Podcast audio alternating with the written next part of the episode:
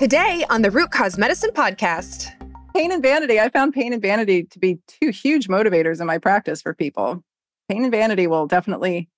So let's just go down the line though, really quick. Let's talk about the issues that people do deal with when they get older, right? And as we age, let's talk about brain dysfunction, dementia, and Alzheimer's, metabolic dysfunction, thyroid issues, metabolic dysfunction, cardiovascular disease, metabolic dysfunction, breast cancer. You were talking about these women walking into your practice and like boom one day everything was not okay. A lot of those women unfortunately are walking in saying boom i got breast cancer. How did i get this? And then i see them doing the breast cancer awareness walk in downtown portland carrying their voodoo donut boxes and i'm like that is an oxymoron. Hello hello. I'm your host dr carrie jones. And today i'm talking with dr tyna moore a trailblazer these last few years on how to be more resilient and metabolically healthy from the inside out She's had her fair share of health issues through the years and wants people to take charge and thrive in their life. She's one of my most favorite people, a good friend, host of the Dr. Tyna Show podcast, and an expert in holistic regenerative medicine. Plus, she's a number one best-selling author and an international speaker. Before we get started though, I want to talk to you about something that comes up pretty often on this podcast. And that, of course, is lab testing. You see, Testing is one essential way to understand the root cause of an illness. If you are an integrative or functional medicine practitioner, chances are you're placing a ton of orders with a ton of different lab companies. The Root Cause Medicine podcast is created by Rupa Health. Rupa is the best way to order, manage, and track results from over 30 different labs in one single place for free. Thank goodness, no need to create and log into multiple portals ever again. If you are a practitioner, make sure you go sign up at rupahealth.com to create a free account today. Now, let's start the show. Dr. Tyna Moore, welcome to the Root Cause Medicine Podcast. Girl, I am so excited to have you on this. Oh, I'm so happy to be here with you finally. We've been trying and we had you on my podcast a few weeks ago. So I'm stoked to be here. Always fun to talk to you. It is always, and for everyone who is listening right now, they should know that we got on to do this podcast 35 minutes ago and have been talking, talking, talking, talking, talking, catching up ever since. And we even live basically in the same state and don't see each other that often. So we get that's we just do podcasts to hang out.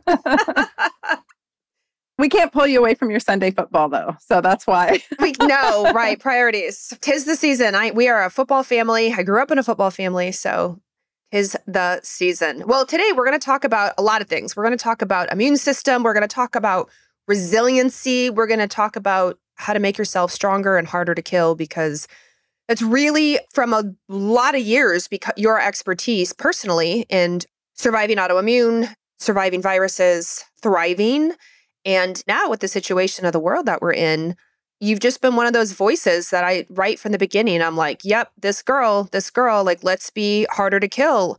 Let's be resilient. Let's thrive through all of this. Let's be proactive.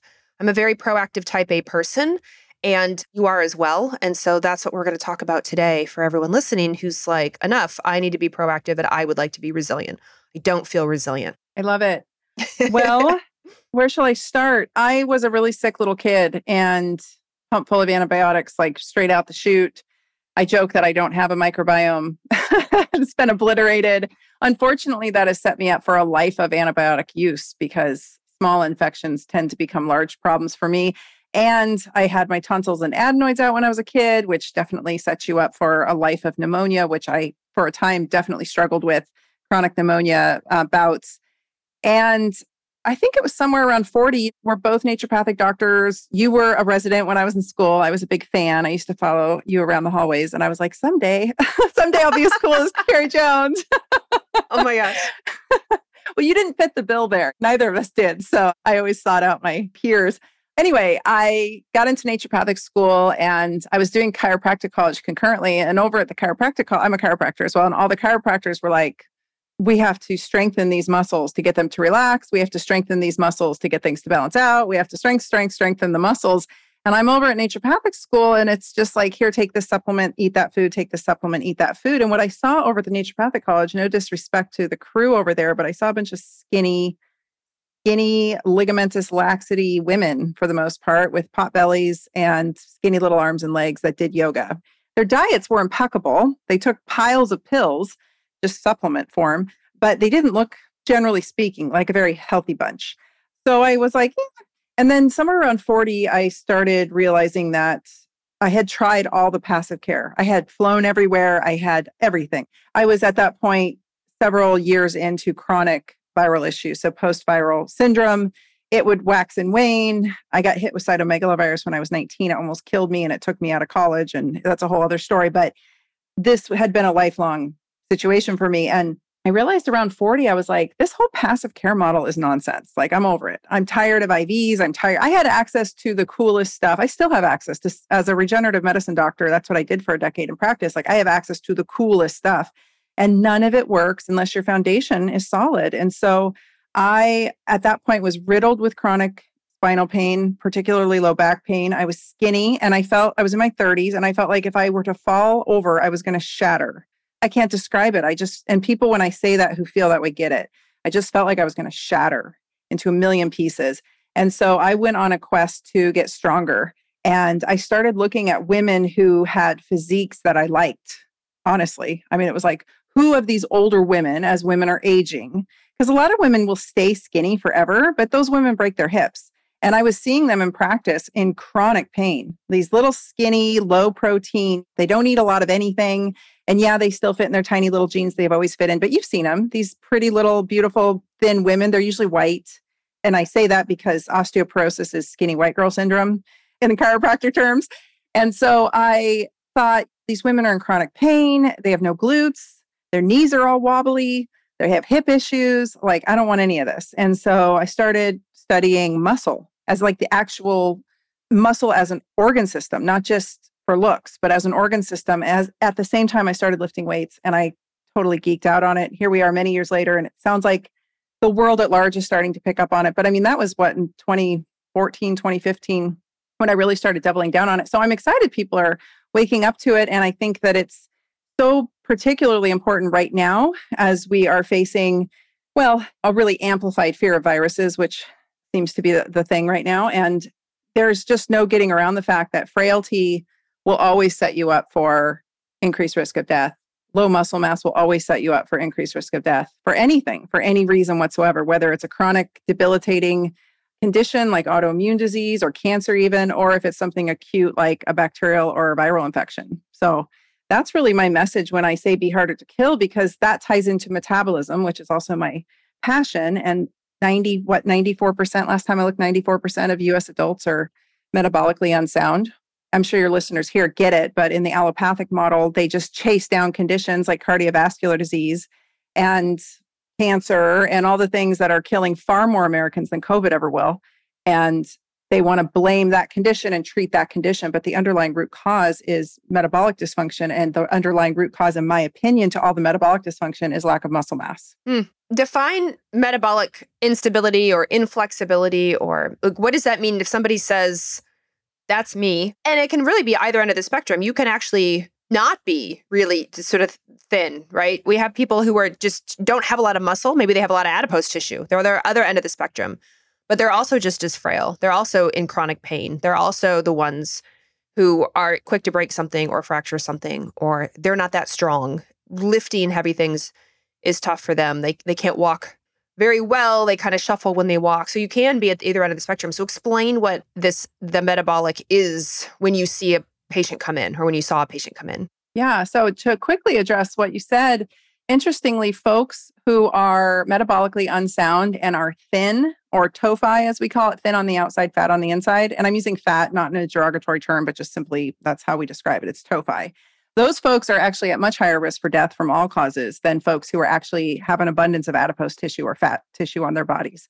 So being underweight and metabolically unsound is a disaster waiting to happen. Being overweight actually sets you up for being metabolically dysfunctional. Our bodies are meant to hoard fat.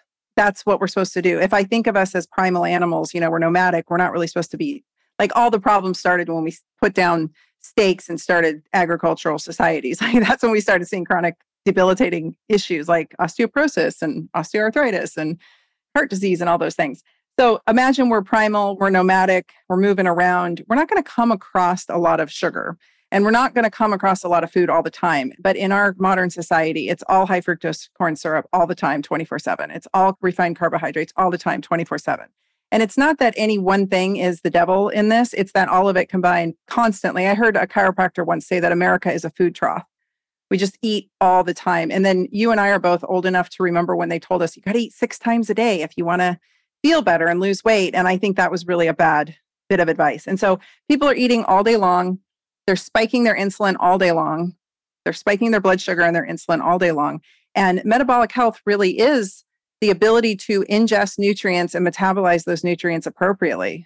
I mean, that's kind of it, like it, to make it as simple as possible. And when you hear the term cardiometabolic health, in my mind, that's your metabolic health that is impacting your cardiovascular system. The two are very intimately tied. And there's metabolic immune health, which, as our mutual friend Mike Mutzel says, immune system and metabolism are two sides of the same coin. So if we've got 94% of Americans metabolically unhealthy, the majority of them actually at this point are probably overweight to obese, but there's still a huge group of very malnourished, deconditioned, very thin folks, frail folks on the other side. And so we're just kind of sitting in a hot mess. And it's no wonder that, I mean, if you go to our world in data, you look at any of these sites that show you graphs of COVID, America is getting their butt handed to them compared to other countries, compared to all other countries.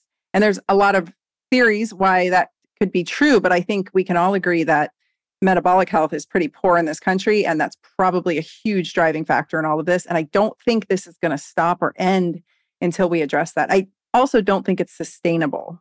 It's simply not like humans cannot live like this for a whole lot longer. We're, we were seeing infertility skyrocket prior to COVID. We were seeing all kinds of problems prior to COVID. Nobody was paying attention. This is just kind of put a spotlight on it for those paying attention to maybe not just the mainstream media, but you mentioned that you saw a commercial where they mentioned diabetes. Finally, that's coming out in the media, but like we were seeing that in the data straight out of China when COVID hit. And those of us who tried to raise the flag and say, hey guys, get your metabolism in order, it can happen pretty quickly, actually. Things can shift for the better quite rapidly. We really got beat on and vilified and attacked and silenced. And I still don't know why, but yeah. Yeah. I was saying to you that now that it's football season and I'm actually watching TV again, I don't watch a lot of TV in general, but the commercials in between are they're COVID commercials, COVID related commercials. And it's like if you have type 2 diabetes, if you are obese, if you have cardiovascular disease or high cardiovascular risk, like you are at a higher risk for the sequelae of COVID and COVID outcomes. And we just weren't seeing that two years ago, three, six months ago, three years ago. And now because there's, you can't deny it. Now the data is there and you can't deny it. So while I'm glad to see it in the commercials, it's unfortunate that it's took what it took to get there. Absolutely. Right. They masquerade it as like, oh, obesity or this. And so folks say, well, I'm not obese. Eh, you might still be metabolically very unsound. And here's the clincher that people don't understand. When you're metabolically unsound, you're not only, it probably my opinion, because usually when you're metabolically unsound, you have low muscle mass. The two go hand in, hand in hand. I don't care what size your body ends up being. The two are very much, one is causing the other. It's a chicken and egg, right? It goes round and round. And so I always say diabetes starts in the thighs and the glutes because once they start to waste, your metabolism starts to go. Anyway, poor metabolic health really, I believe, is the smoking gun that sets you up for poor outcomes with this virus. However, here's the interesting part it also sets you up for potentially carrying more virion or higher viral titers, meaning you are potentially more infectious to others. So there's a big problem that nobody's talking about or addressing. Again, I'm not pointing any fingers. These are just the facts. We had all this data with the influenza virus and when I speculated it might be true with this virus, I got a lot of slack for it. But now we have all the data to show I was indeed correct. And then here's the real clincher, and not to get into the vaccine topic, but I think it's important that the audience understand this. When you are the same folks that are at most high risk for poor outcomes with this virus are actually the same folks that are having a terrible time seroconverting well and having good lasting immunity with the vaccine or any vaccine for that matter. We knew this with all the prior vaccines. This is not new news. So like I said earlier, if your metabolism is unsound, I feel like we're doing like a limerick. your uh, immune system isn't going to be as solid as it could be, or maybe very much messed up. And so you're not going to have the advantage of having a vaccine work as well for you. And I just think that's important to note, regardless of what side anyone is on this. And that's the message I've been trying to send I think I got vilified for being an anti vaxxer when I'm not. I really, if people understood what was going on in my personal life, they'd realize absolutely I'm not a in that camp. I just am someone who asks questions and I'm like, hey, we still need to address this problem, folks. Right. Right. And even down at just for the news, new news came out today around fertility and hormones and menstruation as related to viruses. And even I'm doing a lecture here soon on thyroid, just basic hypo, it's a basic hypothyroid lecture that I'm doing. And boy, we have learned a lot last couple years around the effect of inflammation, poor metabolic control, insulin issues, glucose issues. So inflammation has messengers, like their version of text messages are called inflammatory cytokines. And I was doing a lot of this research in thyroid. New publications are like, oh gosh, you know what? If somebody has a high level of these inflammatory cytokines, these in, like little fires that are all over the body somewhere, it really screws up your thyroid. So it doesn't mean your gland is a problem. You don't actually have thyroid gland disease. Your gland might be fine, but your thyroid's going to react accordingly. It gets very affected when you're inflamed, it's, which is a good thing. Your glands in your body, whether it's your adrenal glands, your ovaries, your testicles, your thyroid, like they should react when there's a four alarm fire happening somewhere. Now, an acute four alarm fire is one thing. I had a sinus infection, a true sinus infection, not COVID, two weeks ago. And I could imagine if I tested all my hormones then, they'd be a hot mess because hormones aren't the priority when you're working with a sinus infection, a four alarm fire. But what people don't realize is that they have maybe low grade two alarm fires happening in their body all the time. They have inflammation in their arteries, and that's why they have cardiovascular disease or high blood pressure, cholesterol issues. They have four, two alarm fires in their muscles, which is why they have low back pain all the time, or osteoarthritis in their knees or their ankles or their joints. They've got it in their brain. They brain fog. They have memory issues, et cetera, et cetera. It can be actual pain, or that sort of two alarm fire can be more these crazy symptoms that you're like, oh, I always like I always have brain fog, or my periods are always like that, or my fatigue.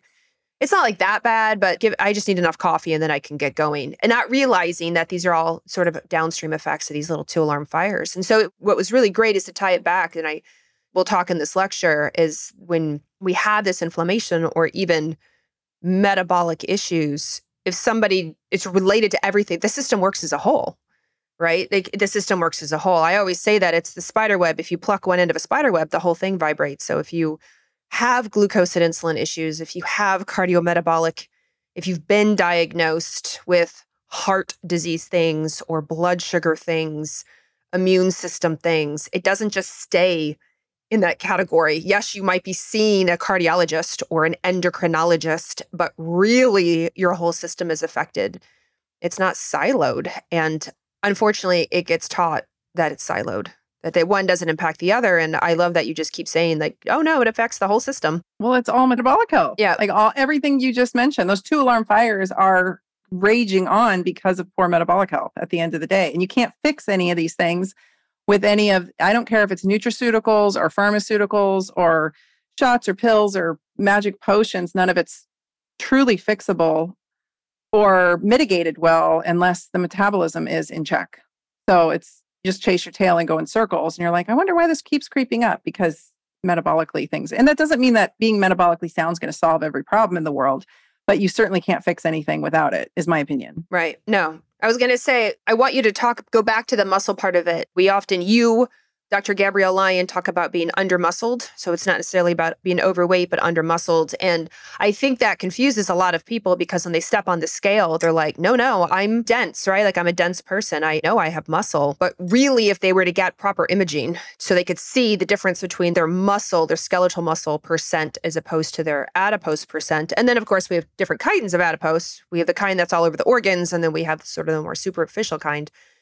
That's when you can really see how much skeletal muscle you have on your body. But so can you explain like what does it mean? What does having yes. muscle mass on the body mean? Just because you get on the scale and look dense doesn't mean yeah, it's all skeletal muscle. Well, I'll start by saying this because it fits in with what I said before about the TOFI.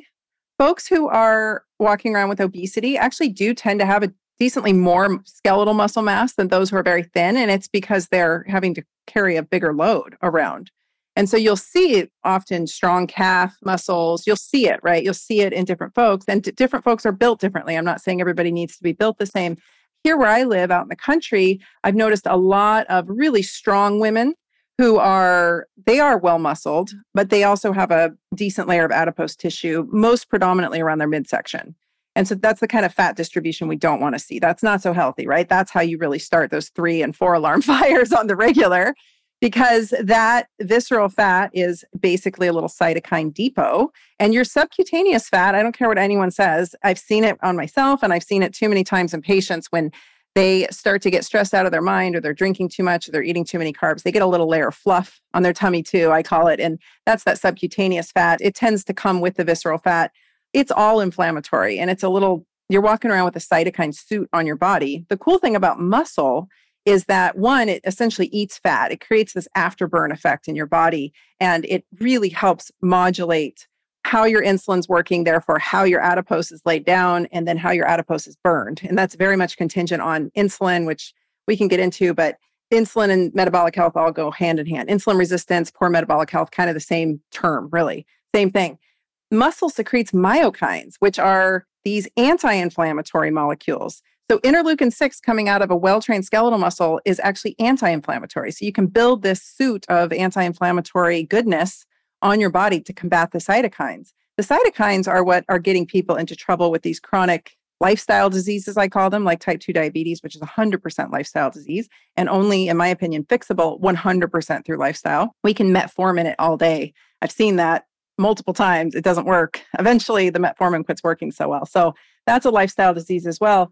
And we see a lot of wasting as we age because that's just part of it's called inflammaging. And so as we age, we will become more metabolically unhealthy. We will become more insulin resistant. It's just a matter of time. It's not if, it's when.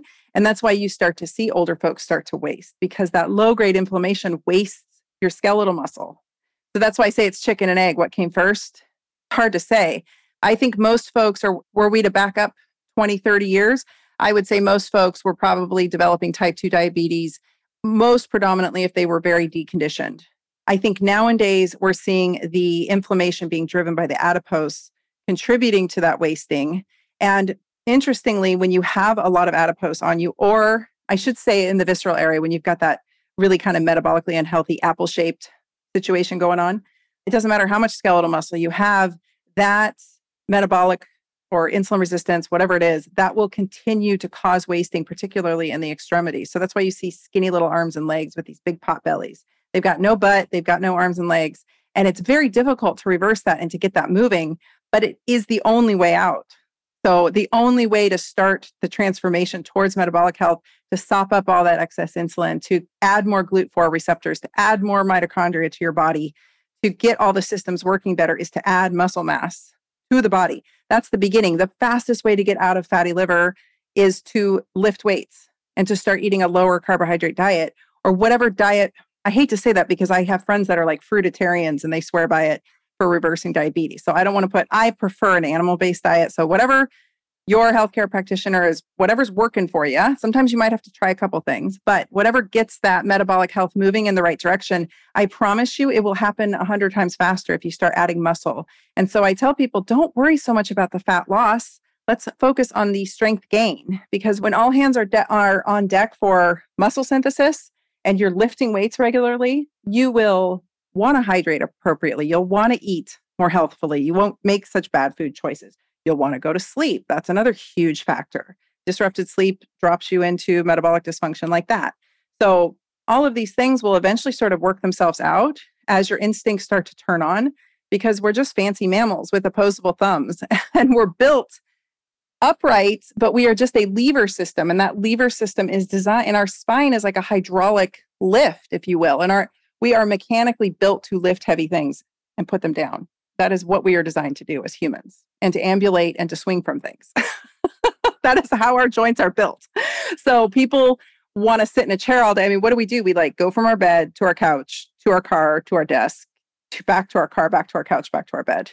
That's America. And that's the pandemic. That's really caused a lot of issues. So that's kind of the vicious cycle we're in. And I think the solution most quickly is to eat more meat and lift more weights. And you had mentioned Mike Mutzel earlier, who I just adore. And I remember him saying couple of years ago, he was talking about a study where if you, and you just said it too, like if you want to, the fastest way to start reversing this is to work the lower half of the body. And I commonly see this, and by that I mean add weight to it, like develop the glutes, work on the booty, strengthen the booty, and the thighs as well, because skeletal muscle in that area is one of the fastest way to help get you to a metabolically healthy standpoint. And I remember as a kid watching my grandparents as they got older, all of a sudden their little legs shrunk up and their little arms shrunk up and their their booties went away. And now I feel in society I start to see that I notice that younger and younger. Not to say that you can't have thighs and a booty, but it's the apple shape. What happens is that the belly becomes more prominent, which you know, if especially if it's visceral, that fat that's against the your organ system, it's very concerning just for alcohol. Like I want you to live a long, healthy life. Like that's my big concern. I mean, you said it in the beginning. I agree. Like we're not trying to fat shame anyone. Like uh, I just want you to live a long, healthy life. I don't want you to have high blood pressure and and deal with cholesterol issues and high risk for heart disease. Heart disease is the number one killer of humans. Period. Period. it's Period. not breast cancer in women. It's not COVID risk. It's heart disease. And everyone knows somebody who's on blood pressure pills or on cholesterol pills or has had a stroke or a heart attack or a bypass or something, something, something because heart disease is the number one killer of humans. And so when we say these things, this is what we mean because it's the number one killer. Yeah. I have never, I was telling my mother in law this because I have successfully gotten her blood pressure down to normal and off of all of her medications except for a low dose of beta blockers. And when I met her, I mean, we're talking stents and I mean, the whole thing. It was a mess. So, same with my husband. I mean, it's just a heart attack family period. Yeah. And I was yeah. like, I need everybody alive. I'm going to work on this. Right. But they think it's the supplements like well my husband knows better. She thinks it's the supplements i gave her. And i said well those are very helpful. I have never ever had knock on wood in my 10 years of practice i never had a patient come in with high blood pressure that i wasn't able to easily reverse. And quickly. But you know what the number one factor was was whether they were willing to work on their metabolic health or not as soon as I got them on that tip and they started down that trajectory, even if they kind of screwed around with it a bit and weren't wasn't real strict about it, they still had a significant drop in their blood pressure. So that's all this high blood pressure that we see so prevalent. I mean, it's what? It's like three times the amount of people die of heart disease or cardiovascular disease in this country than do of COVID. And yet no one says anything or nobody wants to address it. And they say, oh, eat plant based and take your Lipitor, the number one selling drug in the United States is a statin drug. And it's no surprise, but it's like, or how about you just get your metabolic health in order? And so I told her, I was like, that means all those snacks I see in your kitchen, all that snacky food, we're worried about the waist circumference. That's at the bottom line. We are worried about the waist circumference, and we can like split hairs over numbers. But I'll tell you my ideal, and then I'll tell you what the data says. It's kind of all over the place, and I know it depends a bit depending on your ethnic background, et cetera. But generally speaking, for first off, hip to waist ratio, waist circumference alone is actually pretty good indicator of your future risk for metabolic dysfunction or type 2 diabetes straight up, right? Like we're talking in terms of metabolic dysfunction. What that means is you have di- pre-diabetes or diabetes. That's what that term means. And so I would say 30 inches on a woman at the be- about two finger breadths above the belly button. That's my ideal clinically but some of the literature will allow up to 35. But when you get to that 35, that is a red flag alarm going off. So it's not like, hey, that's an okay number to walk around with. That's actually a concerning number. So I would say between 30 and 35 for women. And then it's about 35 to 40 for men. And again, my husband walks around. He looks like a tall, thin guy, but he's got a 40 inch waist. and I'm like, baby, come on, let's take that measuring tape out. And he's like, well, my jeans say I'm a 36. And I'm like, ah, nah, nah. That is down below the belly because we don't wear jeans on our belly button. At least we don't anymore. I mean, maybe the young girls do nowadays with the high waisted, but the high waisted. We did in the 80s. But men think that their waist circumference is really their pant size and it's not. It's right at the belly button and at 40 inches my alarms are going off. So again you can look at the data and there's different studies out there saying different things. Those are just my indicators. And then the number two is so if a patient walks in and they say dr tyna how do i know if i have metabolic dysfunction? I can test them with lab work which i think is great but the international standards are pretty clear and we've known this since before you and i ever entered into medical school which is high blood pressure and that's that varies, but I would say like 130 over 80 is probably like we're getting up there. Number two is a waist circumference over those inches I just shared. Number three would be if you've got disruption in your lipids. So you're rocking like a high triglyceride or a high LDL. And then what are the rest of them? We've got, I'm blanking for a second. We've got glucose and insulin. Oh, yeah. Elevated glucose. Actually, I don't think they even test insulin for that. They don't. Yeah, that's more functional. Glucose. So that's five because the two lab values. But anyway, if a patient were to come in and they had a thick waist, you could see that visually, and they weren't strength training a couple times a week, and they told me their sleep was disrupted, and I took their blood pressure and it was slightly elevated, I'm like, there's a 99% chance your labs are going to come back with metabolic dysfunction. But who did I just describe? Like most, everybody yeah, in America. Most of America. so, yeah. Or most 40 year old people, right? So, like in our age group, like it's kind of a hot mess of health when you walk around at our reunions. So, and I say that with love because I don't want anybody to succumb to this because it's been so normalized. Like, oh, it's okay. And I get that every body shape is beautiful and you should love yourself at every size. But simply the message I'm sharing is while that may be sustainable while you're young, it really starts to become a massive problem always. I've never seen a patient walk into middle age or older without it really starting to take its toll. And when it happens, it happens so fast. It's like one day they think they're fine and they're kind of rocking their couple beers on the weekend, watching football and a couple wines on the golf course and whatever fast food. They eat what the whatever diet, literally, like whatever's there, sandwiches, burritos, whatever. And then boom, high blood pressure, boom, prediabetes, diabetes, boom. That, and then on down the line, the the issues add up pretty quickly. When I was in practice, again, the majority, 90 some percent of my clientele were female, of course. And I see to go off of what you were saying, I see now on social media body love at all ages. And I want to just absolutely reiterate that as we get older and these things can hit hard and fast, these are the women that I would see in my office of all ethnicities. It did not matter. And they were like, um, I am now in my 40s or late 30s and everything, like everything hurts. I'm tired all the time. And suddenly it was more symptoms. Whereas youth and age, even if they had more adipose on their system, they were like, I don't care. I feel great. I look great. And I'm like, great. Okay, fantastic. But that's not who came into my office. Who came into my office where I don't feel great. My joints hurt. My blood pressure is high. My fat is redistributing. It used to be in my hips and booty, and now I'm getting this belly. I didn't used to have a belly. I used to have like a pretty nice small waist, and that's not where I'm at anymore. I'm out of breath, Carrie. I'm out of breath. I'm running through the airport. This is prior to COVID. I'm running through the airport, or my presenters, they're like, I'm on stage trying to present, or in big team meetings trying to present, and I'm sweating and out of breath. And this isn't working for me. I could do it five years ago when I was younger, but now I can't. And just to say, we only want you to live longer. right. Be healthier. With good quality of life. With good quality of life. Do your job. Be able to raise your kids up, be able to raise your grandkids up. I had a patient who said to me, I just want to be able to lift my carry on above my head and put it in the overhead bin on a plane for the rest of my life. And I was like, I'm going to use that quote for as long as I can because that is brilliant. Yes, I'm going to tell you my response to that because I made a lot of money off of women lifting their overheads into their into the airplane and stewardesses and stewards and all of the flight attendants, I will say, because most of them would get to the point where they were, well, this all wreaks havoc on your ligaments and tendons too. And osteoarthritis or any kind of joint pain, really at the end of the day, for the most part, is metabolic dysfunction of the joint. It's diabetes of the joint. Osteoarthritis is diabetes of the joint. So I tell everybody check it if you can because you never know when that day is going to be. And what happens, what happens to all 50, not all, but okay, let me back up.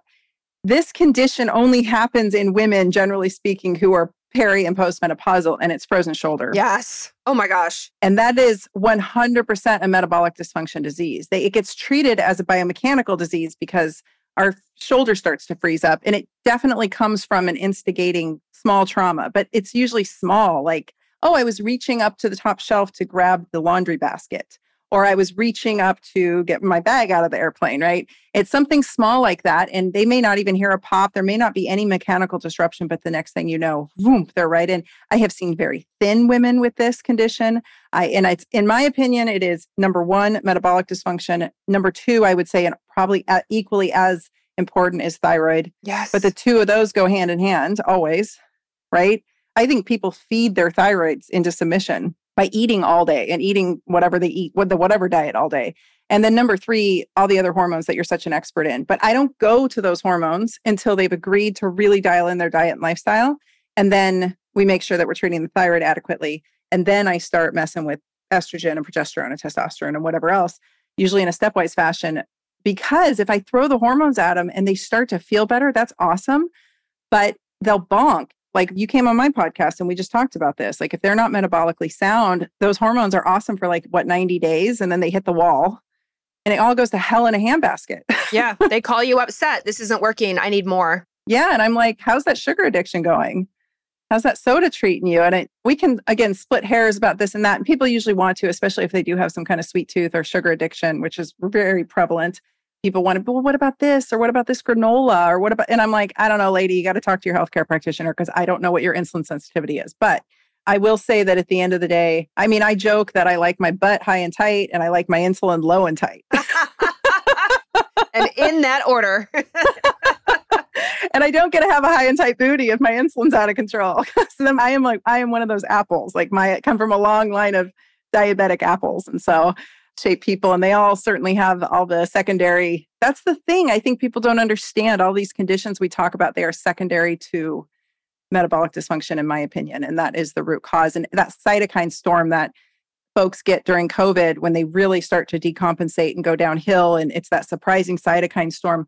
Once that starts it's very difficult to put that out and those predominantly are the folks who, I mean, I was getting intel from all over the world because I was one of the few speaking out against the narrative initially. And so I was getting information from ICU nurses and doctors from all over the world in real time. I think I was getting information that probably very few in the world were getting.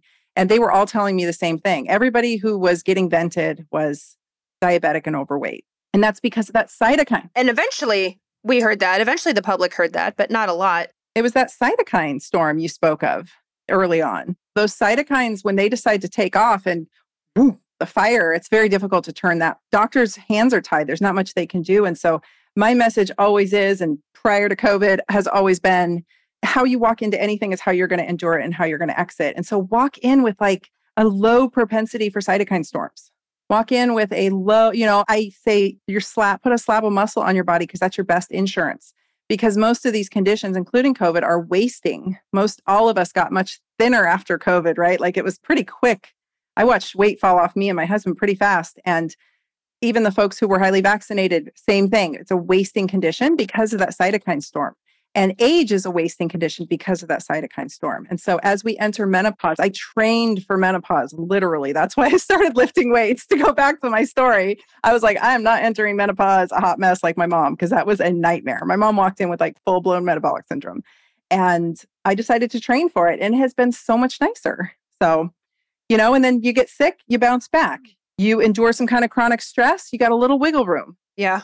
My husband always says, you're so disciplined. To me, you're one of the most disciplined people I've ever met. How you eat, your sleep, your stress management, your now I'm not perfect. Dark chocolate is my downfall. My exercise. He said, Why are you so disciplined in your life? I said, Because my family lives a very long time.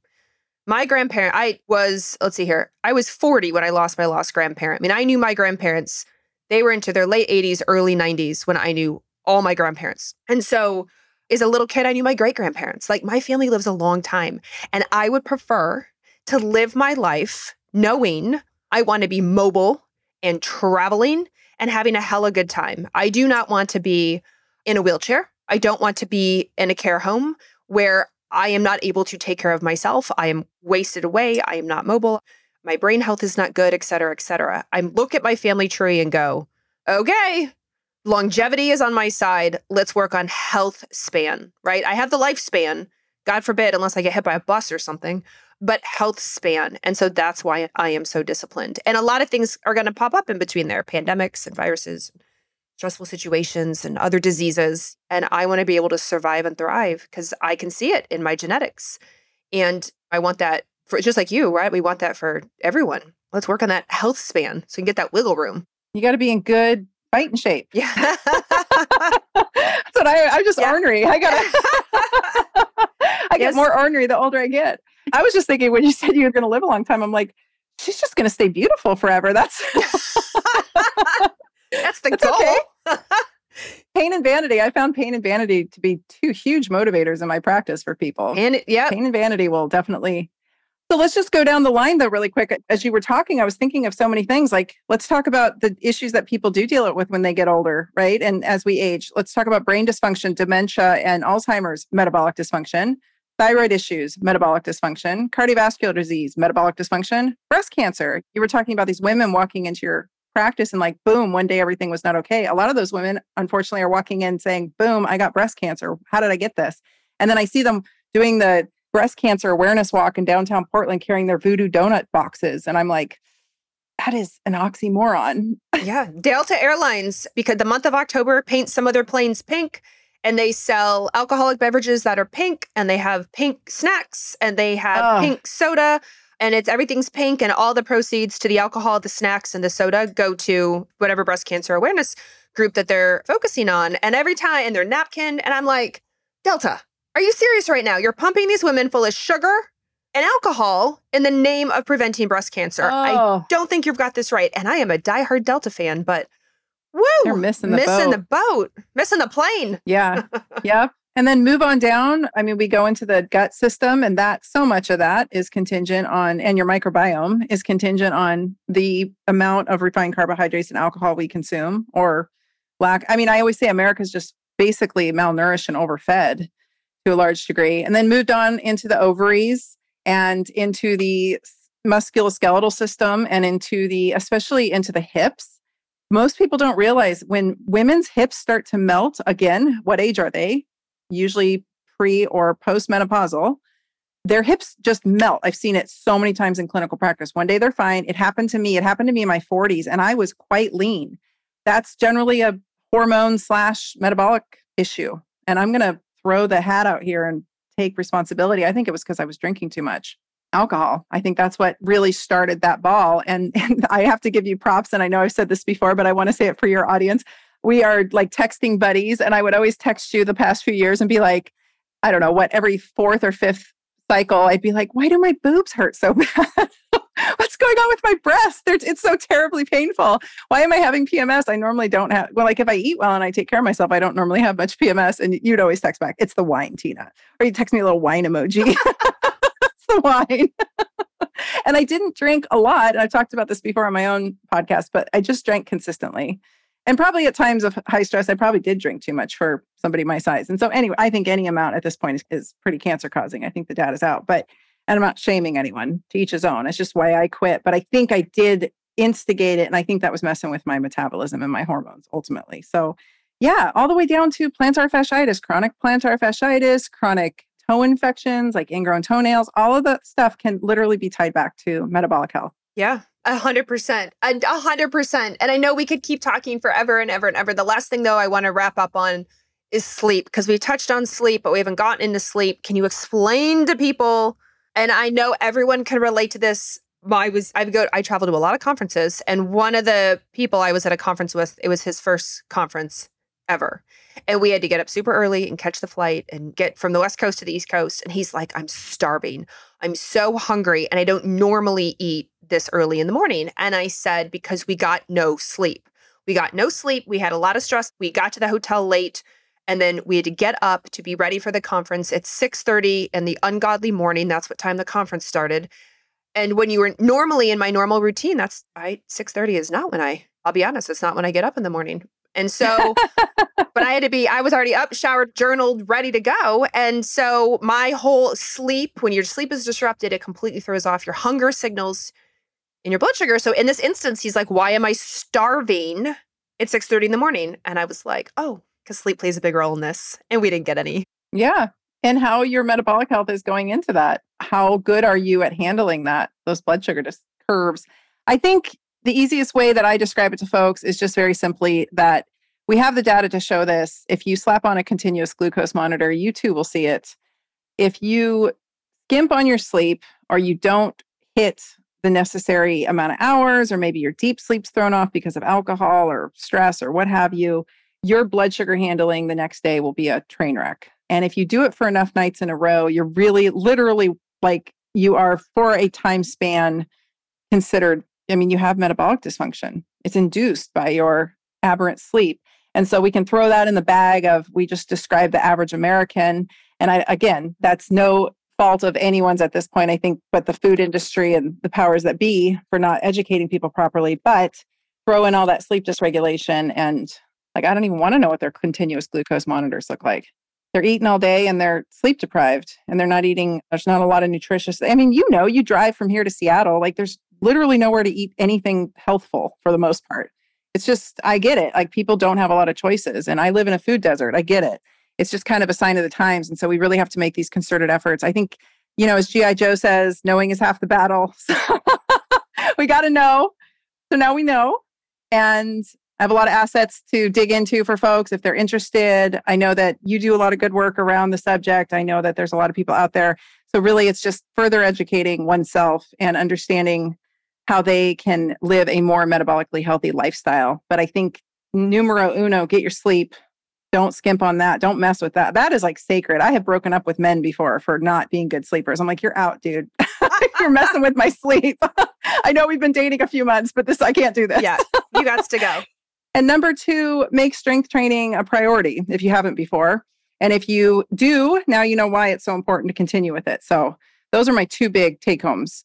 And I would say, thirdly, trying to mitigate stress as best you can in this weird world we live in now and trying to pick our battles when we can. And I'm constantly talking. I mean, you know me, I'm always joking about the dark side of things, but I'm usually the one telling my friends, like, hey, pick your battles on this one, stay the course, stay healthy, well, let's walk into winter season as sharp as we can. And the great thing is, and a lot of the things that you're recommending, you know, I fully recognize that everybody's in a different season and has a different kind of budget.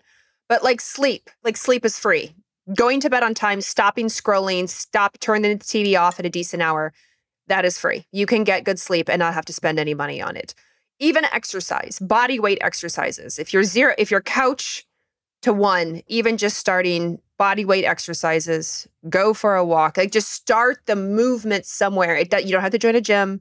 You don't have to pay expensive things. There are a lot of free things on social media, on YouTube. I don't belong to a gym. I'll be honest. I have slowly accumulated some workout equipment over time. I follow people for free on YouTube and do their weight exercise programs when I'm in the season of it and it you can you can join a gym and hire a trainer and do all the things which ultimately is great if you're brand new to it we recommend it but if it's not your budget you can start low budge. You can start for free.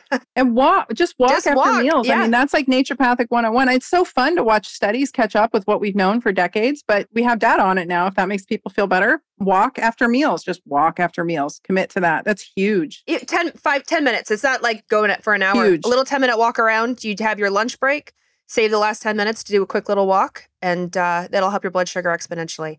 My God, Tyna, this is amazing. Tell everyone where they can find you. Yes, thank you. It's always so fun to talk to you. We need our own show, I'm telling you. so we can just go back and forth. I know. Someday. it's ping pong. Exactly. You guys can find me on Instagram. I'd love if you'd follow me there. It's at Dr. Tyna, D R T Y N A. And then my website has all my goodies. It's drtyna.com. And I've got a podcast called The Dr. Tyna Show.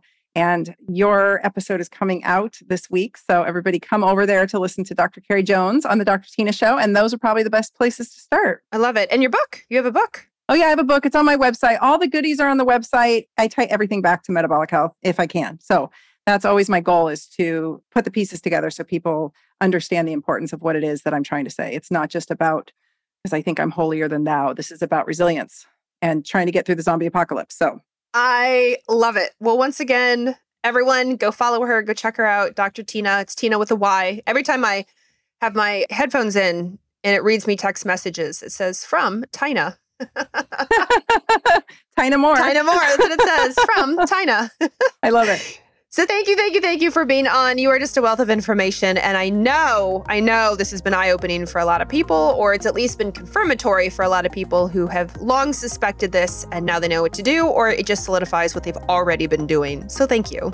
Yes, thanks for having me. I love you. I love the work you do. Keep it up. And thank you for being my friend. Well, it is mutual. my goodness. Thank you so much for listening to today's episode. I have one quick favor to ask before you go. If you loved today's conversation, would you mind leaving us a review on whatever podcast platform you're listening on right now? My whole goal is education. So, positive reviews are actually the number one thing that help new people discover the show. You're amazing. I so appreciate it. And I'll catch you on the next episode.